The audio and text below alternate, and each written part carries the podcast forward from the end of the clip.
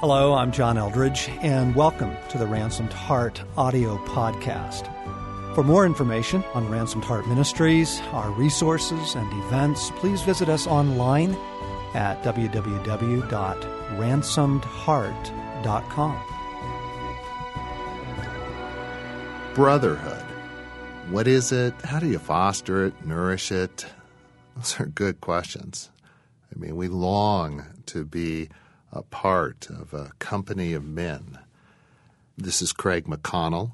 At a recent men's conference, Morgan, John, Bart, and I were asked the question on brotherhood. And what you're going to hear here on this podcast is our response to that question. Hope it encourages you. Brotherhood. Brotherhood. How do you preserve it? How do you preserve it? How do you protect it? How important is it to you? Yeah, I'd, I'd say it's probably one of the two or three most important things in my life. Um, and the short answer is you have to fight for it um, because it's it is it is so freaking opposed in so many ways. Um, but I find so much life there, and it gives me life, and hopefully I give some life in that. And it helps sustain me in my marriage because it's it's it's you guys that I go to that help me in those dark moments mm-hmm. and can see me on those days when you say, "Hey, you're riding a little low in the water. What's going on today?" Mm-hmm. I would perish without that. Mm-hmm. So it's vital.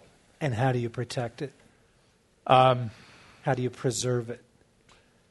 Well, I, I think I have to just stay with it um, and live in it. And again, I, you, you have to fight to live in it. Uh, I mean, it just it kind of comes back to that. I mean, all of those are mm-hmm. kind of connected with right, each other. Are. Yeah. Yep.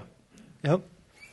Yeah, John, I'd say um, it is so fiercely opposed um, I mean, it's just one of the top categories that's so hard to fight for. And there's every excuse in the book, and, and I'm guilty of it, but I would say that um, it's by having an unbalanced life. I turned 30, sought counsel from a bunch of older men about the decade, and one of the guys spoke really well into my life to say the goal isn't a balanced life, but it's unbalanced life, mm. erring on the side of what are your priorities and mm. realizing that they will cost you. Mm. And it's really helped me because I have a couple men that are also in their 30s, young kids, busy jobs, and um, it sacrificed my time. It's late nights, you know, hanging out. It's early mornings, sacrifice my money through gifts and different time activities out, sacrifice money, time, um, sacrifice my solitude by inviting those guys into my workouts when that's really a treasured time. But hey, that's the slot I have. So mm-hmm. invite those guys to come with me for the bike ride, for the run. Um, so it's, it's acknowledging that it's sacrificial every step of the way. Mm-hmm.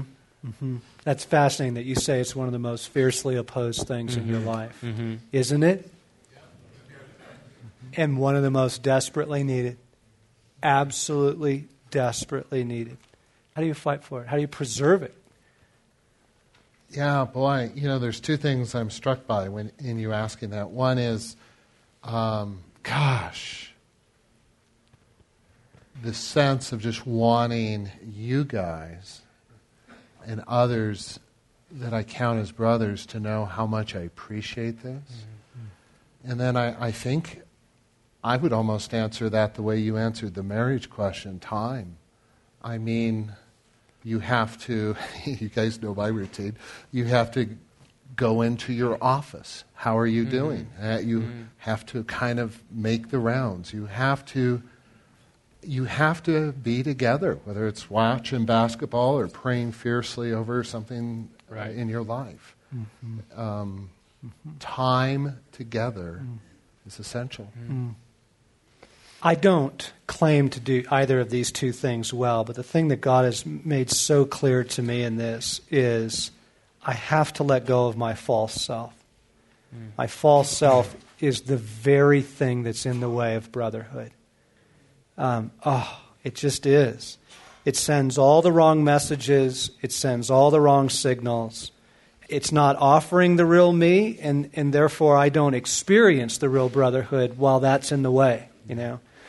And the other thing that God has just keep bringing me back to is love.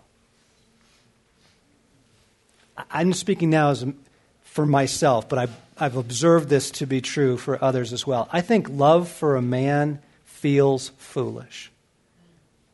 It feels like the most unproductive, vulnerable, unpredictable, unmanageable um, accessory to life. It just feels like there are so many other things that are far more compelling, reasonable, worthy, safe. And I'm just so aware of, I fight love. I fight against it. I'm great at warfare. I'm great at, at busyness. I'm, I'm great at courage. I think I'm pretty good at sacrifice. I think I suck at love. And I think it's because I fear it. Mm. I fear it. It's way too vulnerable. It's way too out there. And yet it's the very thing. Mm. What else is there? Mm. I mean, come on.